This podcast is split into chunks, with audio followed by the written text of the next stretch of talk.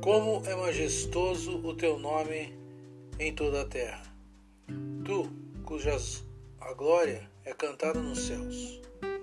Quando contemplo os teus céus, obra dos teus dedos, a lua e as estrelas que ali firmaste, pergunto: que é o homem para que com ele te preocupes? Salmo 8.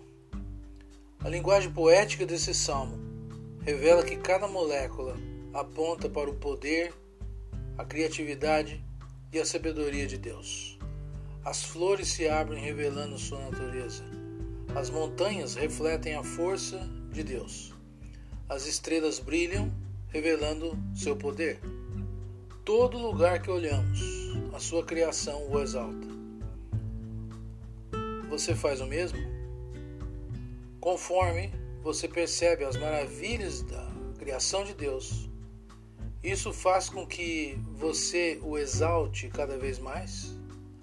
O salmista também enfatiza a significância do homem, que foi criado à imagem e à semelhança de Deus, para exercer domínio sobre o resto da criação.